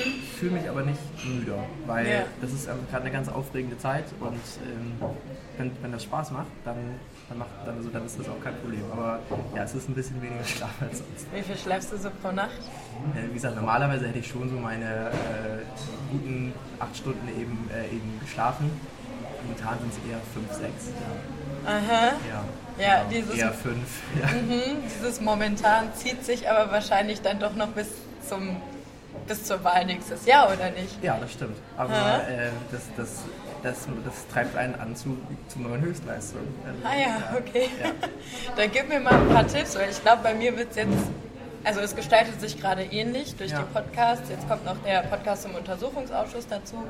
Also es wird auch nicht weniger Arbeit. Ähm, wie schafft man es denn, wach zu bleiben, wach zu werden? Äh, ist Kaffee das Geheimnis oder hast du noch andere Tricks? Mach, mach was sich richtig anfühlt. Ja. Äh, mach, mach das, also nimm dir die Dinge im Leben vor, die sich richtig für dich anfühlen und ähm, dann hab keine Angst, irgendwie zu scheitern und dann, ehrlich gesagt, trägt alles andere mit. Also ja. äh, der Kaffee ist da, ja, hilft, hilft mal irgendwie für das, für das Gehirn aber wenn du von der Sache überzeugt bist, ja. die, die, du da, die du da verfolgst, dann spielt der Körper auch mit. Okay, ja, gut. Ich kann es dann für mich nur hoffen. ja, Du hast ja, wahrscheinlich ist es bei dir nicht so auf so einen, auf so einen Tag festgelegt, ne? auf, so einen, auf, so einen, auf so einen festen Termin, vielleicht nicht Zahnarzt. Ja, das stimmt. Also ja. es ist ja jetzt nicht, dass ich weiß, okay, nächstes Jahr ist Wahl. Ja. Ähm, ist nur, dass ich halt so Unifristen habe, dann, naja, jeden, eigentlich jeden Montag eine neue Podcast-Folge hochlade. Naja, aber das, tut ja nichts zur Sache. Es soll ja auch nicht um mich gehen heute. Ähm, genau, aber du hast dann zwei Jahre in Berlin gelebt. Von wann bis wann war das? Und ähm, hast du hier dann auch noch studiert oder nur gearbeitet? Ich habe hier nur gearbeitet. Okay. Genau, also ich war von 2017 bis 2019 in Berlin. Ah, hätten und, wir uns ja äh, fast treffen können. ja, äh, gut, Berlin ist groß, aber äh, ja. Nee, äh, ja, zwei Jahre war ich hier. War halt eben dann eben über die Bundestagsgeschichte. Mhm. Ähm, ja, hatte schon vorher eben da gearbeitet dann allerdings aus dem Wahlkreisbüro eben aus Hamburg. Ah ja. Und ähm, wollte dann nochmal zwei Jahre auch das Parlament eben sehen. Und ja, so, so war dann die Berliner Zeit. Also ich, ich mag Berlin. Das ist eine, viele, viele Leute tun das ja so ab als ähm, ja, weiß ich, viele Leute mögen Berlin nicht, Ja. aber ich finde, dann kennt man Berlin noch nicht gut genug, weil eigentlich Berlin bietet für jeden Geschmack etwas. Also Richtig. egal wie du drauf bist, in, in Berlin findet eigentlich jeder so seinen Platz. Man muss, man muss halt nur ein bisschen hingucken und ihn finden. Ja, kann ich dir absolut nur recht geben. Also ich kenne auch Leute, die sagen, "Ah, ich mag das nicht. Dann sage ich auch immer, dann kennst du Berlin noch nicht. Weil es gibt so viele verschiedene Orte und Plätze und Menschen und äh, man kann so viel unternehmen. Also hier ist echt eigentlich für jeden was dabei. Ja, jeder Kiez ist ja irgendwie so sein, äh, ist ja so seine eigene Welt. Ne? Das, Ja. Es gibt ja nicht das eine Berlin. Also Nee, es gibt ja genau. auch nicht, also Wo, wo hast du denn dann gelebt und äh, was sind so deine Lieblingsorte hier in Berlin? Bisschen spießig, Mitte, Prenzlberg fand ich cool. Ich habe die ersten zwei, drei Monate bei einem Kumpel in Kreuzberg auf der Couch gelebt. Das Oh fand ich Gott. Auch, das fand ich aber auch spannend. Ist Also mal eine da- Erfahrung, ne? Ja, genau, ist mal eine Erfahrung. So. Ja, von allem so ein bisschen. Also, ja, wie gesagt, ich, ich fand Kreuzberg ganz nett, aber eben auch äh, Prenzlberg Mitte. Ja, genau. Klar, war, war dann auch eben beruflich bedingt. Ne? Also, hing da den ganzen Tag irgendwie rum. Ne? Ja. Ja, ja, kenne ich. Ich, ich finde auch Mitte super und äh, hänge hier gerne rum. Lebe aber eigentlich in Steglitz. Ähm, ja, ist ganz ruhig da. Obwohl ich, ich war, saß letztens auf dem Balkon mit einem Kumpel. Wir haben Pizza gegessen. Auf einmal hört man einen Knall. Wir wissen nicht, ob es ein Schuss war oder eine Blechtrommel. Keine Ahnung, hätte alles sein können. Aber normalerweise ist es ziemlich ruhig und beschaulich. gibt irgendwie von Bohemian Browser Ballett so auch so, so, so eine, äh, so, eine- so, ein- so eine Silvesteredition Neukölln. äh, Okay, also da es gibt ja auch so einige Stadtteile, die da ein bisschen in Verruf geraten sind. Aber, Aber Silvester in Neukölln habe ich letztes Jahr gehabt quasi. Also Ja. ich war nachmittags zur äh, Comedy-Show von Krieg, oder? Kaviar, Chips und Kaviar da, mit Ja. Felix Lobrecht und den anderen da, also Carlos Calanta und Daniel Wolfson, Ja. so um jetzt Ja. alle Namen zu nennen. Und es war wie Krieg. Ja. Absolut richtig. Und das war erst, weiß ich nicht, 19 Uhr oder so. Und das war so, Alter, okay, wir nehmen uns jetzt ganz schnell ein Taxi und fahren nach Hause. Ja, aber Silvester, ich habe einmal Silvester in Berlin gemacht Ja. und ähm, die Stadt mag, aber das, das meine ich normal. Also das, das geht ja hier schon nachmittags schon los. Die gehen ja, Ja. die gehen ja alles. Also Ja, ja, ist das- Wahnsinn, das war krank. Was da, was da verjagt wird. Ja. ja. Ähm, wie, wo hast du dann Silvester gefeiert? Wart ihr am Renovator? Nee, wir waren in Friedrichshain bei einer Ah, ja. Freundin. Aha. Genau. Ja, okay. Und selbst da, selbst da war es, war es, äh, war es laut genug. Ja. Okay. Und äh, genau, das war Berlin. Dann trittst du jetzt an für, für die Wahl nächstes Jahr. Steht das schon fest oder muss das auch noch auf so einem Parteitag oder so beschlossen werden? Ja, das muss noch beschlossen werden. Am 13. November ist, die, ist, die, äh, ist eine Urwahl. Das heißt, alle CDU-Mitglieder, die eben in den Landkreisen Oldenburg-Land, Wesermarsch oder in der Horst leben, sind dann eben eingeladen, nach, in, in eine Veranstaltungshalle zu kommen. Ja. So, und da, äh, da wird dann darüber abgestimmt, ähm, ja, wer Kandidat sein darf. Und da, da werbe ich gerade für mich. Und wie viele Leute bewerben sich da noch so? Äh, wir waren fünf, jetzt sind wir nur noch vier. Ähm, mit, dem, mit einem der Kandidaten habe ich mich so gut verstanden, dass der gesagt hat, ey komm, Philipp, du machst das und dass er, dass er mich jetzt unterstützt. Ja, Ja. also danke Henning. Also, echt, das war wirklich das war, ein, war ein krasser Typ von ihm, finde ich, Ja. hat auch echt Größe gezeigt. Ja, so und ähm, hoffen wir, dass das so weitergeht, was soll ich sagen, ja. Und äh, wie alt sind die anderen dann so? Ja, ich bin 26 so, und dann gibt es einen, der ist jünger, der ist 24. Dann gibt es ähm, eine Frau, die ist, Rita ist glaube ich 49. Dann gibt es, ja wie alt ist denn Raoul? Wie, Mitte 50? Ich weiß nicht, ich will den jetzt nicht zu nahe treten, ich weiß es Ja. nicht genau. Also ähm, alles dabei eigentlich, ja. Aha. Und ja, wie läuft das dann ab? Wie stehen quasi deine Chancen, dass du nächstes Jahr im Bundestag landest? Also welche Schritte müssen jetzt noch gegangen werden? Also zu meinen Chancen, äh, um die Frage, du- das, das kann ich jetzt nicht sagen. So, also das ist, äh, ich, ich mache das, weil ich überzeugt bin, da von, von den Themen, die ich, die ich eben habe, von warum, ich, warum ich das Ganze machen möchte und ähm, dafür versuche ich Leute zu begeistern. Das ist, das ist, äh, ja, das ist die, das ist die Folie. Das weitere Prozedere ist dann so, dass man sich eben jetzt vorstellt, bei allen Leuten, die eben da im Wahlkreis in der CDU sind, dass man ihnen genau das erklärt, warum, wofür stehe ich, warum glaube ich der Richtige zu sein, etc. pp. Und dann kann man eben nur darauf hoffen, dass die Leute das genauso sehen wie man selbst und dass man eben gute Argumente mitbringt und dass die dann eben entsprechend am 13. November da alle hinkommen und entsprechend für einen die Stimmen abgeben. Mhm. Okay. Und ähm, wenn du dann genug Stimmen am 13. November bekommst, ja. landet man dann auf einer Landesliste schon oder wie geht das? Nee, das ist dann nochmal ein, andere, noch ein anderer Schritt. Also wir, wenn du da nominiert bist, dann musst du erstmal sozusagen, dann gibt es ja, zwei, ja zwei Wege theoretisch im Bundestag zu kommen. Das eine ist das sogenannte Direktmandat, also ja. du trittst für die relative Mehrheit in deinen Wahlkreisen, also wer kriegt von den Kandidaten, die die verschiedenen Parteien da eben aufstellen, die meisten Stimmen, absolut. Da tritt dann eben von jemand von der SPD an, jemand für den Grünen und ähm, wenn das so klappt, wie ich mir das vorstelle, dann eben ich für die CDU. Das ist das ganze Thema Direktmandat und darüber hinaus wird dann, lass mich lügen, ich glaube in Niedersachsen wird Anfang Januar oder im Januar, Februar wird dann nochmal eine Landesliste festgelegt, wo dann nochmal darüber abgestimmt wird von den ganzen Leuten, die jetzt für den Bundestag antreten, in welcher Reihenfolge sollen die auf die Landesliste kommen. Das ist das, was man bei der Bundestagswahl eben mit der Zweitstimme wählt. Mhm. Damit legst du das äh, Kräfteverhältnis der Parteien insgesamt im Bundestag fest und ja, und das zweite Thema ist dann eben, wenn man neben der Direkt, dem, dem Direktkandidaten oder dem äh, Direktmandat gibt es dann eben noch das, das sogenannte Listenmandat. Das heißt, die Leute, die für den Bundestag kandidieren, ähm, können dann sich noch mal, werden dann nochmal auf eine Landesliste sortiert, also bei der CDU Niedersachsen. Da ist irgendwie auch Anfang dann 2021 eine entsprechende Nominierungsveranstaltung, wo dann darüber abgestimmt wird, okay, und in welcher Reihenfolge kommen die Leute auf die, auf die Listenplätze. Und das, das ist dann nochmal eine andere Geschichte erstmal muss ich zusehen, äh, dass ich überhaupt Kandidat werde am 13. November. Okay.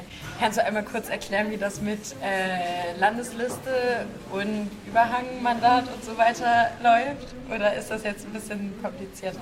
Nee, alles klar. Also in dem ist es ja so, dass du zwei Stimmen abgeben kannst. Mhm. Einmal ähm, eben deine, deine erste Stimme, damit wählst du die Person, die deinen Wahlkreis direkt im Bundestag vertreten soll. Und dann gibt es darüber hinaus eben noch die Listmandate, beziehungsweise die, die Zweitstimmen, mit denen das die sagst, in welcher Stärke sollen die Parteien im Bundestag vertreten sein. Mhm. Ähm, wenn eine Partei eben stärker im Bundestag vertreten sein soll, als sie Direktmandate schon errungen hat, dann muss sie halt dementsprechend äh, müssen diese Sitze, äh, Sitze ja ausgeglichen werden. Das passiert dann über die sogenannte Landesliste. Das heißt, die Leute, die nicht ohnehin schon per Direktmandat eingezogen, äh, eingezogen sind, die werden dann von der Liste von oben nach unten nach und nach dann auch noch ähm, dem, dem Bundestag zugeordnet. So, das ist auch so Teil des ganzen Problems, was wir jetzt ja zur Größe des Parlaments haben. Also das, mhm. ich kriege das, krieg das jetzt nicht so auf dem, sorry, ich kriege das jetzt nicht so du, ich, formuliert, ja. Ich finde es auch nicht schlimm. Ich meine, es zeigt ja nur, wie kompliziert das System ist und ich glaube, dann sollte man eher da da ansetzen, dass man das System reformiert und leichter macht und dass es nicht so ja. schwierig ist, das zu, zu ja, erklären ja, und zu verstehen. Ja, genau. Also, ähm, was hältst du davon, wenn wir jetzt nochmal über deine Firma reden? Ja. Dann erzählst du, wie du die aufgebaut hast und so? Ja, meine Firma war, wie gesagt, ich hatte dann irgendwie den Drang, so was Eigenes zu machen und ich wollte mich irgendwie verwirklichen. Und das ist eine Social Media Agentur geworden. Am achten Tag heißt die. Okay. So. Am achten Tag hat Gott bitte was getan? ja, es funktioniert ja schon mal, dass äh, die Idee hinter dem Ganzen ist, also wir sind der festen Überzeugung, wenn du eben in den sozialen Medien Erfolg haben möchtest, dann musst du Geschichten erzählen. Mhm. Geschichten sind irgendwie das Werkzeug, mit dem du Aufmerksamkeit erregst, indem du Leute mit in dein Band ziehst. So, das ist ja das, auch das älteste Werkzeug der Menschheitsgeschichte, um Wissen und Erfahrung irgendwie weiterzugeben. Also das ist eben das Geschichtenerzählen. Das machen die Leute seit 100.000 Jahren am, am Lagerfeuer. Und äh, das funktioniert eben ganz gut auch in, in, in sowas Neuem wie Social Media. Dann haben wir gesagt, okay, wenn bei uns der strategische Ansatz ist, Geschichten zu erzählen, dann muss ja auch der Agenturname eine Geschichte erzählen. Ja, das ist eine Geschichte, die jeder kennt. So, gerade, ne, das ist natürlich die Schöpfungsgeschichte. Die Schöpfungsgeschichte endet allerdings mit dem siebten Tag. Aha. Und am achten Tag ja, stehst du dann da alleine und sollst irgendwie deine eigene Geschichte schreiben. Und ah. die Geschichte, die du selbst schreibst, das ist die, um die es hier geht. Und deswegen herzlich willkommen am achten Tag. Geil, voll gut. Und äh, ja, was macht ihr da so? Was sind so eure Angebote? Ja, also wir sind, wie gesagt, eine Social Media Agentur. Das heißt, wir coachen äh, Unternehmen oder Verbände, Institutionen daran, wie sie Erfolg in den sozialen Medien haben können. Ähm, manchmal coachen wir nicht nur, manchmal übernehmen wir tatsächlich auch eben die Arbeit, die dazugehört. Das heißt, wir entwickeln eine Strategie, entwickeln den entsprechenden Content, Fotos, Videos, was auch immer dann gewünscht ist oder was dann eben auch zur, zur Kampagne ähm, des, des Kunden passt. Dann so Dinge wie äh, Live-Videos, ähm, ja, Community Management, das sind alles noch so Dinge, die da eben dran angeschlossen sind. Wir sind eben dadurch, dass wir in einem ländlichen Bereich vor allen Dingen tätig sind, vor allen Dingen für Kunden aus der Landwirtschaft tätig. So, also Landwirtschaft hat ein extremes Imageproblem. Da ist auch viel, über das man diskutieren kann, keine Frage. Aber da versuchen wir eben für eine etwas differenziertere Sicht auf die Dinge eben zu sorgen. Und ja, das sind so, das sind so die, die Themen und Kunden, mit denen wir arbeiten. Okay, und wann hast du die gegründet und wie viele Leute seid ihr so? Im Oktober 2019. Gemeinsam. Ah, also noch ziemlich jung. Ja, genau, jetzt ziemlich genau ein Jahr alt. Ja. Und ähm, ja, habe das mit zwei Kumpels zusammen gegründet. Mhm. Mit denen habe ich das schon, ähm, ja, mit denen habe ich das, mit denen habe ich schon als Schüler, wie, also die haben, also sind, Jens und Philipp, wie alt seid ihr? 10, 20 Jahre älter. äh, so, die, für die habe ich schon als Schüler mal gearbeitet, habe mir da eben ein bisschen mit Programmieren immer was dazu verdient. Ähm, ja, und jetzt haben die eben für den, für den Bereich Social Media haben wir eben eine neue Gesellschaft gegründet. Und ja, dann mittlerweile sind wir neben den drei Gründern haben wir noch zwei Leute im Team, die das Ganze mit betreuen. So, und so werden wir langsam immer größer und mhm. finden gerade so unseren Weg auf dem, auf dem Markt. Ja. ja, schön. Dann wünsche ich euch dafür alles, Gute. alles Gute. Ja, ja ähm, Falafel haben wir besprochen, deine Motivation haben wir besprochen, Lieblingsorte Berlin haben wir besprochen. Wie trinkst du deinen Kaffee am liebsten? Schwarz. Echt? Schwarz, ja. Ah. Schwarz ohne Zucker, ganz einfach. Also ja. bei Kaffee heute, weil es irgendwie äh, kalt und regnerisch ist, habe ich, hab ich äh, ja, Mokka mhm. mir gegönnt, aber ansonsten ganz ja. schwarz und plain. Okay, ja gut. Und äh, was ist dein Lieblingsessen, also außer Falafel? Indisch auf jeden Fall. Ach geil. Ich war, ich war schon, ich glaube, ich habe in, in der Zeit in England, also ich habe ja während des Studiums eben da für eine Agentur gearbeitet und, und war dann auch da zum Studium irgendwie ja, bin ich so ein bisschen auf das, was die Briten indisches Essen nennen, äh, mhm. scharf geworden. Und ich glaube, das war auch der Grund, warum ich irgendwann mal vier Wochen dahin gefahren bin. Also ich war, habe mir 2016 einfach mal einen Rückflug nach, nach Neu-Delhi eben besorgt. Aha. Schlimmste Stadt, in der ich je war. Krass. Mhm. Vier Wochen, äh, aber dann ohne halt irgendwas anderes zu planen. Ne? Also ich hatte ja. keine, keine Hotels, keine Reiseroute, kein gar nichts und habe mich einfach vier Wochen irgendwie durch, durch Nordindien da getrickst. Ähm, das, war, das war eine Erfahrung. Erzähl mal davon. Das ist ja voll spannend. Also, was hattest du gebucht? Hattest du irgendwie eine Unterkunft oder gar nichts? Nee, ich hatte gar nichts. Gar nichts wow. Gebucht. Also, ich wollte irgendwie, das war eben so zum Ende des Studiums und ich wollte mhm. irgendwie raus und wollte so, ja, ein bisschen Klischee, also so den Horizont erweitern oder keine Ahnung, wie du das nennen möchtest. Und ja, Hin- und Rückflug, sonst nichts organisiert und so einen, so einen äh, Rucksack eben geschnappt, was man so, was man so macht. Und dann bin ich hin nach Neu-Delhi, habe gedacht, okay, hier soll ernst sein. Also das ist 40 Grad im Schatten. Es ist, und da muss ich dann mal ein bisschen ernster werden. Das ist echt das krasses Elend, was du da so auf den Straßen siehst. So Kinder, die da auf der Straße schlafen, Leute, die quasi auf Verkehrsinseln leben, weil sie da irgendwie möglichst viel ähm, Besucherverkehr erwarten, um irgendwie zu betteln oder so. Leute, die, dich, die da irgendwie echt nur mit einem Lendenschurz stehen und, und dich mit so leeren Augen angucken. Also Neu-Delhi ist ziemlich, ziemlich krass. Und gleichzeitig die Hotels und Businesses, die da so rumstehen, also dann auch ja, fünf Sterne, was nicht, wenn du das, was du da siehst, was da dann auch gleichzeitig für ein Reichtum in der Stadt ist. Ja, ziemlich krasser Gegensatz, über, über den ich heute noch oft nachdenke. Also das, da bin ich schon ganz froh, dass, dass wir hier etwas sensibler sind, was eben soziale Fürsorge zum Beispiel angeht. Also die Inder haben ja ein bisschen die Haltung anscheinend, dass man, ja, also das, das Kastensystem ist da zwar verfassungsmäßig abgeschafft, aber Leuten, denen es da schlecht geht, denen, ja, hilft man manchmal, aber oftmals gibt es halt auch nach wie vor die Haltung, ähm, die müssen irgendwas Schlechtes in ihrem vorherigen Leben gemacht haben und deswegen ähm, haben sie das wahrscheinlich verdient. So, da man, man, sieht, man, man denkt immer, dass die Werte, die wir, hier so, die wir hier haben, dass die, dass die universell sind und dass alle Leute eben die gleiche, auf der Welt die gleiche Vorstellung von Familie haben, von, von ja, den Rechten des Einzelnen. Das, das ist nicht so. Naja, egal. Und dann war ich auf jeden Fall in Neu-Delhi und habe mich da dann nicht so wohl gefühlt. Und dann bin ich, bin ich äh, noch am selben Tag weitergeflogen nach Srinagar. Das ist die Hauptstadt von Jammu und Kashmir, dem, dem nördlichsten Bundesstaat Indiens. Mhm. Leider ist dann irgendwie während meines Fluges hat die indische Polizei irgendwie so einen Blogger erschossen. Wie der, ja, ja, ja, und okay. das, hat dann da, das hat dann da zu Unruhen geführt. Also die haben ja schon seit den 90ern da mit Pakistan eben ihren, ihren, ihren Zwist. Mhm. Beziehungsweise also Jammu und Kashmir wollen sich eben von Großindien eben eigentlich abtrennen. Es gibt Bewegungen, die wollen, dass man sich an Pakistan anschließt, weil Pakistan eben auch muslimisch ist, genauso wie Jammu und Kaschmir. Ja. Ähm, gleichzeitig gibt es Bewegungen, die eben wollen, dass Jammu und Kaschmir äh, eigenständig sind, also ein unabhängiger Staat.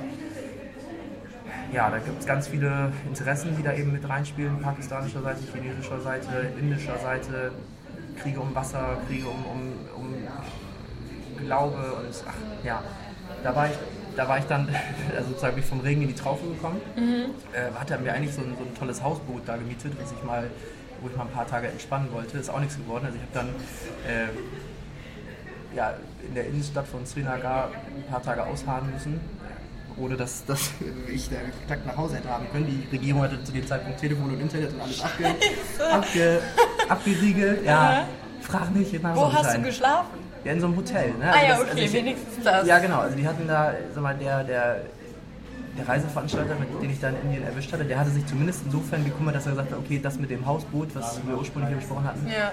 ähm, ist vielleicht doch nicht so eine gute Idee. Komm mal ein bisschen weiter, äh, sag mal, wo Polizei und Militär dann auch recht äh, sag mal, nah genug dran sind in die Innenstadt.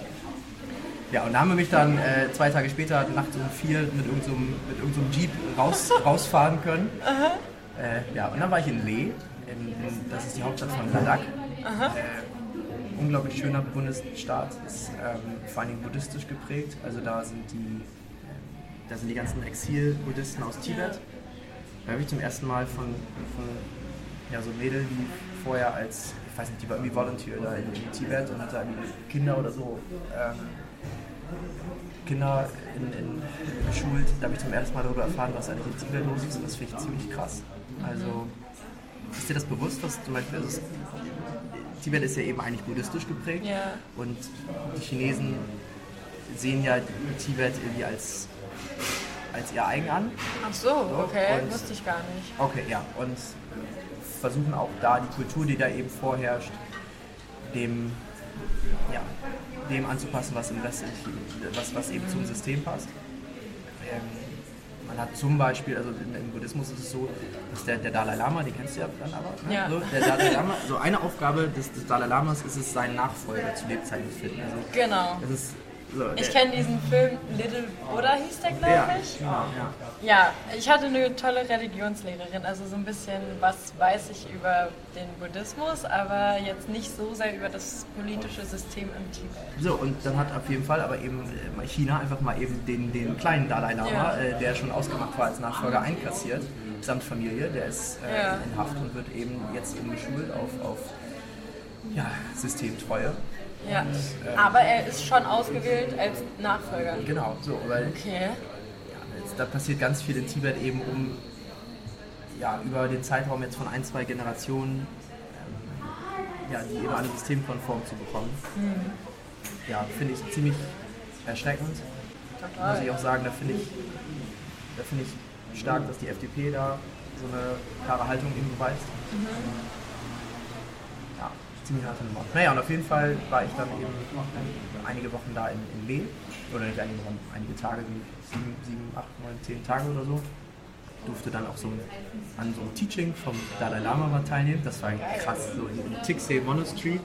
Äh, krasse Erfahrung, also das ist wie in so einem komischen ja, aber wie in so einem Hollywood-Film. Stell dir so ein, so ein riesiges Bergplateau vor.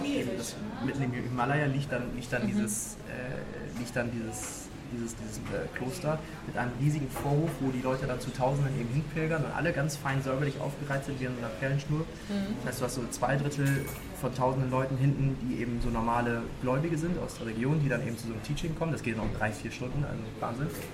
Dann äh, ganz vorne sitzen eben die Geistlichen, die du dann an den äh, roten Gewändern eben erkennst. Und, und das fand ich, muss ich sagen, auch eben eine schöne Geste. Rechts vom Dalai Lama werden dann aber die Gäste platziert. Also Leute, die eben offenbar Touristen sind, die werden dann eben ganz nach vorne gebeten und äh, sollen dann eben zur Rechten Dalai Lama müssen. Ähm, sodass man da irgendwie auch ja, zumindest 10, 15 Meter irgendwie dran war. Ähm, das ist eine sehr äh, eine sehr friedvolle Kultur. Ja. Richtig krass, wie die da so drauf sind. Ja, und dann, da hatte ich sozusagen, ich hatte den muslimischen Teil gesehen, ich hatte den buddhistischen Teil gesehen und dann wollte ich auf dieser Reise unbedingt noch den, den hinduistischen Teil sehen. Dann war ich in Rishikesh und wie ist die andere Stadt noch? Manali? Manali? Ich weiß ich nicht mehr. Aber auf jeden Fall Rishikesh ist so die Welthauptstadt des Yoga. Ah, okay. äh, ja, keine Sorge, dann habe ich alle richtig. Da, da habe ich mich jetzt nicht so hinreißen lassen, aber ähm, da habe ich dann so ein bisschen mehr Bollywood-Flair gehabt, wo die Leute dann alle in den orangenen äh, Sachen dann da rumlaufen und dann hast du, ist das der Ganges? Ich meine, das ist der Ganges, der da durchfließt. Ähm, wo du dann nachts mit denen da irgendwelche äh, Seerosen leuchten dann da irgendwie den Fluss runterschickst. Äh, ja, war eine coole Reise. Also das war Indien kann ich jedem nur empfehlen. Es ist nicht das einfachste Land für Traveler, mhm. aber ist auf jeden Fall mal ein krasser, krasser Kontrast. Ja. Sollte man, sollte man glaube ich, so viel im Leben suchen, wie, wie nur möglich Kontraste.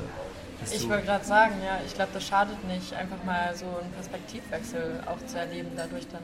Ja, weil du eben dann erst verstehst, warum, also viele Dinge nimmt man ja erst im Kontrast zu anderen wahr. Ja. Also zum Beispiel die Freiheit des Einzelnen, mhm. zum Beispiel, also um es jetzt mal so ein bisschen politisch werden zu lassen, äh, den, den Wert von Familie, ähm, gewisse Werte, die siehst du einfach, die, die, die hältst du für selbstverständlich und denkst, ja, so sind ja alle Menschen auf der Welt. Nein, überhaupt nicht. Und da, da glaube ich, sollten wir alle irgendwie so viel wie möglich reisen und andere Dinge sehen, um da den Kontrast auch, auch für, ja, zu merken. Ja, glaube ich auch. Jetzt hast du schon Yoga angesprochen. Machst du sonst noch irgendeinen Sport? Ich sollte. äh, also ich, ich habe äh, diverse äh, ich sehe mich eher als, als Sponsor, denn als Mitglied beim örtlichen Fitnessclub. Finde ich gut. Ja, also, ja, viel mehr ich dazu nicht sagen. Ja, okay, ja. gut. Also bist angemeldet, hast nur keine Zeit, richtig? Ja, genau. Mhm. Okay, ja, mein Gott. also, das bin ich nicht mal. Ähm, ja, naja. Okay, aber genau, Reisen ist wichtig, ja, voll. Und welche Sprachen sprichst du alles so? Also Englisch nehme ich mal stark an. Ja, Englisch, äh, da komme ich mit klar. Mhm. Ich habe ich hatte acht Jahre Französisch in der Schule und ja. ich kann erschreckend wenig davon. Ah. So, ich habe sogar so ein Delft-Diplom irgendwie mal gemacht, das kriegt man da. Oh, welches? B2. Ah.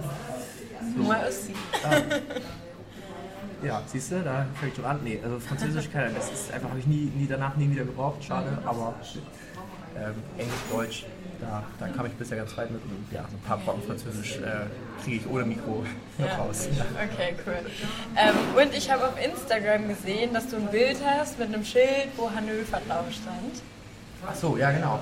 So, was ist die Geschichte dahinter? Du heißt ja zufällig so, ne? Ja, genau. Äh, ja, ist ganz witzig. Es gibt eine, eine Bauernschaft äh, im, im, Wahlkreis, die eben äh, auch Hannover heißt. Mhm. Ähm, ich habe fast gedacht, boah, kannst du das bringen? Aber es war, keine Ahnung, das, das gehörte dann doch wieder zu. Ich meine, wenn es einen Ort gibt, wo man, wo man sich zur Wahl stellt und dann heißt ja auch noch so, wie man selbst dann. Ist schon witzig. Ich, ja, genau, habe ich irgendwann mal gedacht, okay, dann jetzt, jetzt machst du es mit dem Foto. Und, ja. Ja. Aber ist das nur ein Zufall? Oder? Das ist nur ein Zufall. Ah ja, okay. Genau, ja. Frag mich, wo der Name herkommt, äh, warum wir Hanöfer heißen. Ähm, aber ja, das ist rein zufällig. Ja, das ist witzig, weil ich heiße ja Bachmann und mhm. äh, meine Eltern leben in der Bachstraße. Ach, guck an, siehste. Und, äh, ja, es gibt in Berlin eine Philippstraße mhm. und die grenzt an die Hannoverstraße an. Das da müsstest du doch eigentlich wohnen. Nee, nee, nee. Das äh, ja, reicht jetzt erstmal. Äh, aber, ja. aber witzig. Ja, ja. Naja, Bachstraßen gibt es hier und meist, aber das ist, ist ja das so? normaler. In ja. Berlin gibt es viele Straßen äh, doppelt und dreifach. Ne? Mhm. Das ist ein bisschen, ein bisschen verwirrend, aber ja. klar, wenn man sich die Geschichte der Stadt anguckt. Ja. Nee, äh, meine, meine Uni ist in der Grunewaldstraße und da gibt es auch zwei, die tatsächlich auch nur eine Viertelstunde auseinander liegen. Wo ich mir auch denke, ey Leute, dann benennt doch wenigstens eine um. Mhm. Ähm, genau, ja, aber ja, weiß nicht, also hier in Mitte geht das ja noch mit den Straßennamen. Mhm. Friedrichstraße gibt es, glaube ich, nur eine. ja. ja, okay. Naja, jetzt haben wir schon eine, eine, knappe Stunde gequatscht. Hast du sonst noch was auf dem Herzen, was du noch on tape loswerden möchtest? Naja, was, was meinst du denn? Also wie, wie was, wie, wie, kriegt man, also du, du, hast jetzt schon mit vielen Politikern gesprochen. So. Ja. Was, was meinst du, was, was brauchen wir jetzt, um mehr junge Leute noch für Politik zu begeistern? Also ich glaube, das ist so eine der wichtigsten Aufgaben, die wir jetzt haben, weil es gibt, wir haben mega viele, mega viele Aufgaben, die wir, die, wir, die wir angehen müssen politisch, aber die letzten Jahre waren zu viele junge Menschen eben unpolitisch. Ja. So, äh, das ändert sich ja gerade, wird immer sehr themen, themenbezogen, eben aktiv zum Beispiel bei Fridays for Future äh, oder bei den politischen Jugendorganisationen. Wie, wie kriegt man das hin, jetzt junge Leute wirklich für Parteien zu begeistern? Weil ich, ich glaube, da, das ist, wir müssen auch zusehen, dass, dass Leute eben nicht nur sich für ein Thema einsetzen, sondern eben auch für, ja, für Politiker als Ganzes, die dann auch Bock haben, sich mit der Bandbreite an Themen zu beschäftigen. Ich glaube, wenn man, also ich schätze es so, dass äh, eine Wahlalterabsenkung auf 16 was bringen würde, wenn man sich dann mit der Thematik auseinandersetzt, weil man ja in der Verantwortung ist, dass man entscheiden dürfte. Mhm. So. Ich habe mich immer geärgert, wenn wir uns im Politikunterricht mit Wahlen auseinandergesetzt haben und ich mir so dachte, ja geil, ich bin jetzt 17, ich darf halt nicht mitwählen. So, ja. Was soll ich mich damit auseinandersetzen? Es hilft mir ja nichts. Wenn ich aber wüsste, okay, ich werde 16, ich darf dann wählen, dann wäre ich viel motivierter, da irgendwie mich mit auseinanderzusetzen, mitzumachen, anzupacken. Und ähm, das wäre eins. Wie stehst du eigentlich so zum Wahlalter ab 16? Findest du das auch sinnvoll oder wärst du da eher kritisch, weil man noch nicht verantwortungsbewusst genug handelt oder so?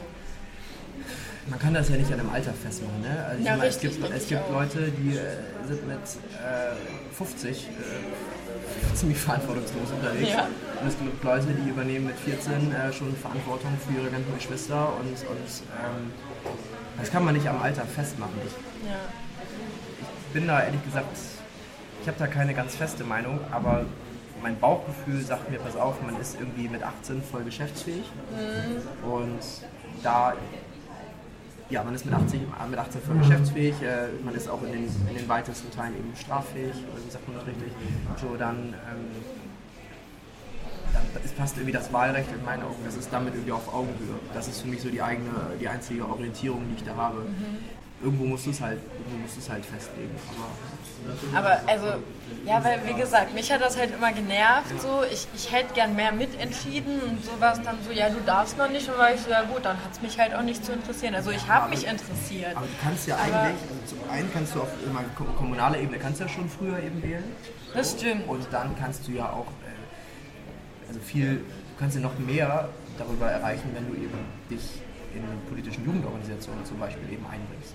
Ähm, so, es muss ja jetzt nicht jeder wie äh, zur Union oder äh, was weiß ich rennen, aber es gibt ja genug, genug Möglichkeiten, um sich, um sich zu engagieren und selbst, also ich würde natürlich Jungen Union empfehlen, aber, äh, aber da gibt es ja genug, genug Sachen, die man machen kann. Und selbst wenn es eben dann nur projektbezogen ist. Aber ich glaube, jetzt am Wahlalter festzumachen, dass man irgendwie nicht gehört wird oder so, das, das stimmt nicht. Das wäre ein bisschen kurz gedacht. Ja, okay. Ähm, äh, keine Ahnung, ich, ich fände es schön, wenn man sich schon früher ja. beteiligen dürfte, weil ich meine, man ist ab 14 ja auch schon bedingt strafmündig. Deshalb, ja. also 14 stimme ich zu, finde ich wirklich ein bisschen jung, weil ich meine, man steckt dann im Normalfall mitten in der Pubertät und trifft vielleicht nicht so ganz rationale Entscheidungen. Aber mit 16, wenn ich zurückdenke und auch, keine Ahnung, meinen kleinen Bruder sehe oder so oder auch andere Leute in dem Alter, denke ich, sind die schon reflektiert genug, um auch politisch Verantwortung zu tragen, wenn sie halt ihr Kreuzchen setzen. Ja. Also ich spreche mich für ein Wahlalter ab 16 aus, aber mhm. naja, okay. Kann man drüber streiten. Gibt's ja, wie gesagt, ich bin ja nicht ganz, ich bin ja nicht ganz, ganz fest in der Meinung, aber ja. so, eigentlich denke ich, dass das auf einer Augenhöhe irgendwie mit, mit sowas wie, wie Geschäftsfähigkeit, äh, Straffähigkeit, ich meine, auch da gibt es ja manche Sachen, ist ja, Jugendstrafrecht gilt ja auch zum Teil dann bis 21, also ist erstmal jetzt auch. Aber das ist nicht der einzige Punkt. Du hast ja gefragt, was, was, wie man junge Menschen grundsätzlich zu mehr Politik bringt. Oder halt ja, ich würde einfach mal gerne deine Meinung wissen. Ja, ne? Also ich, ich, genau. ich versuche es halt darüber, dass ich sage, okay, ich trete jetzt einfach mal an ja. und, und äh, zeige den Leuten eben, dass das, dass das geht. Ja. Und ähm, dass man da keine Angst vor haben muss. Und versuche eben so viele aus meinem Freundeskreis oder was auch immer dafür da auf die Reise mitzunehmen und, und wir haben da jetzt alle schon viel Spaß dran und ich würde einfach gerne wissen, was meinst du noch, was man noch, noch besser machen kann? Also wie kann man noch mehr junge Menschen eben begeistern? Also ich finde schon mal sehr gut, dass du jetzt zum Beispiel ein junger Kandidat bist, äh, weil ich glaube, so, so ist es dann greifbarer. Weil wenn man da irgendwie, keine Ahnung, so mit 40er hat, ja, wo ist die Schnittmenge? Also wo hat man gemeinsame Interessen, gemeinsame Themen? Also wenn jetzt zum Beispiel sich einer da ganz krass dem Klimaschutz verschrieben hat und man selbst bei Fridays for Future ist, kann man dann vielleicht sagen, okay gut, dann, dann wähle ich halt den, weil äh, wir haben eine Schnittmenge. Aber ansonsten ist das halt schwierig mit ja, jetzt mehrheitlich immer noch ja, bei alten weißen Männern in der Politik Schnittmengen zu finden. Wenn es dann schon mal jüngere Charaktere gibt, finde ich das sehr gut. Ich finde es auch immer ganz nice, also jetzt über meine Interviews lerne ich ja die Personen dahinter, also hinter der Politik, hinter einem Parteiprogramm oder was auch immer kennen. Und wenn die dann auch sagen, ja okay, also jetzt hinter diesem und jedem Aspekt stehe ich nicht zu 100 Prozent, aber da habe ich die größte Schnittmenge mit meiner Partei, finde ich das schon mal gut. Und ich finde es vor allem ehrlich, weil ich glaube, Authentizität bei den einzelnen Charakteren ist auch ein ganz wichtiger Faktor. Ja. Ja. Und selbst wenn man sich hinstellt und sagt, okay, ja gut, das habe ich mal gemacht, das ist jetzt nicht ganz so gut gelaufen, finde ich das besser, als wenn man dann mal versucht, alles so glatt zu wischen und so. Dass man so, also auch gewissermaßen, also muss nicht zwangsläufig sein, aber wenn man sie hat, Ecken und Kanten einfach Ecken und Kanten sein lässt und nicht versucht, ja. alles so weich zu zeichnen. Das, das ist da bin ich voll bei dir. Mhm. Aber ich glaube, dass das auch so, da muss, glaube ich, auch unsere Politik, äh, unsere, wie heißt das? Ja, unsere politische Öffentlichkeit ja. lernte auch gerade erst mit umzugehen. Ja. Also es gibt so ein Adenauer-Zitat, das heißt, was interessiert mich mein Geschwätz von gestern oder von vor drei Tagen so. Ja. Und es ist ja auch so, dass Leute, Leute wie Konrad Adenauer in einer Zeit groß geworden sind oder in einer Zeit Politik gemacht haben, in der die Leute nach drei Tagen spätestens die Zeitung irgendwie wegge, äh, weggeworfen hatten und wo es dann relativ schwer war, ähm, jede Aussage äh, minutiös irgendwie nachzuverfolgen. Ja. Wir leben einfach in einer komplett anderen Zeit. Leute sind, Leute sind komplett, ähm, ja, komplett transparent. Alles ist, ist jederzeit auf YouTube nachvollziehbar. Ja. Und ich glaube, dass so eine gewisse Erwartungshaltung, die man auch in Politik hat, das sind halt eben so, ob es jetzt ein ob es ein, ein, Helmut, ein Helmut Schmidt oder ein Adenauer oder welche, welche große Figur der, der bundesrepublikanischen Geschichte du auch immer nimmst, das sind alles Menschen gewesen mit ihren Ecken und Kanten, aber in der Zeit, in der sie gewirkt haben, hat man es halt dann doch eben geschafft, so, einen, so, einen, so einen Helden ja. eben zu, zu etablieren. Das, das würde heute nicht mehr gehen. Und da, da glaube ich, kommt noch so eine Erwartungshaltung aus alten Zeiten mit, die, da muss man sich erstmal dran, dran gewöhnen, dass Politiker tatsächlich jetzt auch menschlicher sind. Mhm. Oder das Menschliche, dass das eigentlich es nur Sinn ergibt, sich wirklich als der Mensch zu zeigen, der man ist. Ja. Ähm, weil irgendeine Fassade kannst du heute nicht mehr aufrechterhalten. Das ist, ja, äh, wenn du wenn du es versuchst mit Fassade, dann die, die bröckelt zu leicht. Mhm. Die, die Zeiten sind vorbei. Ja. Ja, genau. Also Aber ich glaube, du musst, also ja, ja. du musst einfach du selbst sein, dann hast du gute Chancen. Wenn du hinter dem stehst, wofür du halt einstehst, ist, ist, das ein guter Anfang. Und ähm, wenn man damit halt nicht alle abholt, dann ist das so, aber das ist immer noch besser, als wenn man versucht, irgendwie sich eine Marke da aufzubauen ja. oder halt ja, sich hinter einer Fassade, Fassade zu verstecken. Das hilft ja nicht. Ja, ja, bin ich, bin ich voll bei dir. Ja. Nice. Ja, das, das wäre also mein Beitrag. Vielleicht solltest du mal in die Politik gehen. Ich überlege, also ich finde es mega interessant, nur ich weiß nicht, weil ich habe halt noch nicht so die Partei, wo ich mir denke, so Das, ist, das bin 100% ich. Oh, danke für den Satz. Äh, also so. ich, den habe ich, ja, also das, ja, den höre ich ständig. Okay. So, also, das ist doch klar. Also, wenn du eine Partei hast, die zu 100% deine Position vertritt, dann bist du mit ziemlicher Wahrscheinlichkeit alleine in der Partei. Richtig, ja. So. Ähm, Politik und, und Parteiendemokratie ist immer Kompromiss. Und das Ja. ist klar, du musst, also du kannst nicht als 80 Millionen Menschen gleichzeitig recht machen, Ja. sondern das ist, das ist immer mit Kompromiss verbunden. Und wir leben halt in einer Welt, die mega krass auf die Bedürfnisse des Einzelnen zugeschnitten ist. Also dein Fernsehprogramm stellst du dir mittlerweile selber zusammen, äh, deine Schuhe sind auf jeden Quadratmillimeter irgendwie an dein Profil angepasst. Ähm, äh, solche, es gibt solche und solche, ne? aber Ja. theoretisch ist alles irgendwie nach deinen eigenen Bedürfnissen, nach ein- deinen eigenen äh, Dingen. Und deine Nachrichten kannst du selber irgendwie auf Facebook irgendwie so zusammenstellen, wie du das eben haben möchtest. Und es ist nicht mehr so wie früher, dass alle zusammen jeden Samstag Wetten das geguckt haben oder dass Das alle war noch Zeit. ja, genau. Oder wie ist das noch? Public Viewing. Ja. So, also diese ganzen, diese ganzen verbindenden Elemente als Gesellschaft, die, die gehen so ein bisschen flöten. Ähm, das ist erstmal sehr schade. Gleichzeitig aber eben halt auch irgendwo eine Realität, mit der man sich annehmen, mit der man sich, glaube ich, annehmen muss.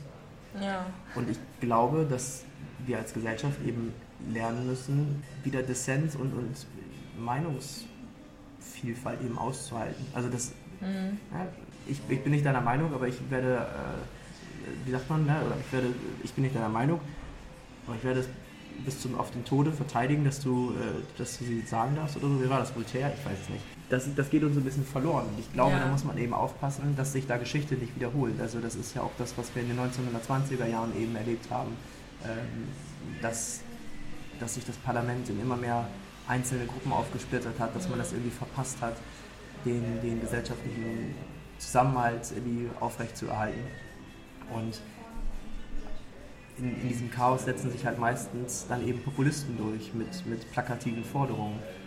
Wir, wir dürfen nicht den Fehler machen, eben nochmal uns nochmal so zersplittern zu lassen. Das muss jedem Einzelnen bewusst sein. Wir müssen zeigen, dass wir aus der Geschichte gelernt haben. Ja. Ja. Das stimmt. Ja, also, ja, war, war, jetzt, war jetzt eine jetzt ungünstige Formulierung. Nein, nein, nein, nein, nein, Aber, also sorry, das ja, ist, aber nein. das ist, finde ich, das ist ja genau richtig. Das ist ja, Ja. genau richtig, ja. Ja, also mal gucken, keine Ahnung, ich finde Politik mega interessant, aber Ja. ich mag halt erstmal auch, also jetzt gerade bin ich mega happy, dass ich einfach mit so vielen verschiedenen Leuten sprechen kann, mich austauschen kann. Das ist dann halt häufiger mal so, dass man Schnittmengen sieht Mhm. und dann ist es so, hm, das war jetzt CDU, das war jetzt FDP, das war jetzt Grünen und oder SPD und dann findet man irgendwie Schnittmengen, dann dann sitze ich da am Ende des Tages und überlege mir so, naja, okay, aber hm, wo sehe ich mich jetzt am ehesten? Und deshalb bin ich jetzt erstmal so neutral unterwegs und unterhalte mich mit allen ganz gerne und überlege noch Ja, aber das ist ja der beste Einstieg, ne? dass, du Ja, dich schon, eben, ne? dass du dich eben mit Politik intensiv auseinandersetzt Ja. und dass du eben nicht nur nach, äh, nach den Überschriften auf irgendwelchen Plakaten eben entscheidest, so, sondern das, was du machst, ist ja jetzt eine super, super Möglichkeit, eben die verschiedenen Köpfe eben so kennenzulernen. Genau, und ich, also für mich ist Politik auch so ziemlich personenbezogen. Mein bester Kumpel widerspricht mir da immer und sagt, ich, ich hoffe, ich, du wählst nicht nach Personen. So, naja, aber ich, ich finde, wenn es da starke Figuren gibt, die gute Werte vertreten oder so, warum dann nicht auch die wählen oder halt dann deren Partei oder so. Also Ja, also ich, auch auf die Gefahr, mich da vielleicht beim einen oder anderen unbeliebt zu machen, manchmal ist Partei halt auch immer eine Frage der Region, in der man lebt. Also es Ja. gibt zum Beispiel, ich meine, guck dir den Olaf Scholz an. Also das ist ja theoretisch, der, der könnte auch bei der CDU sein.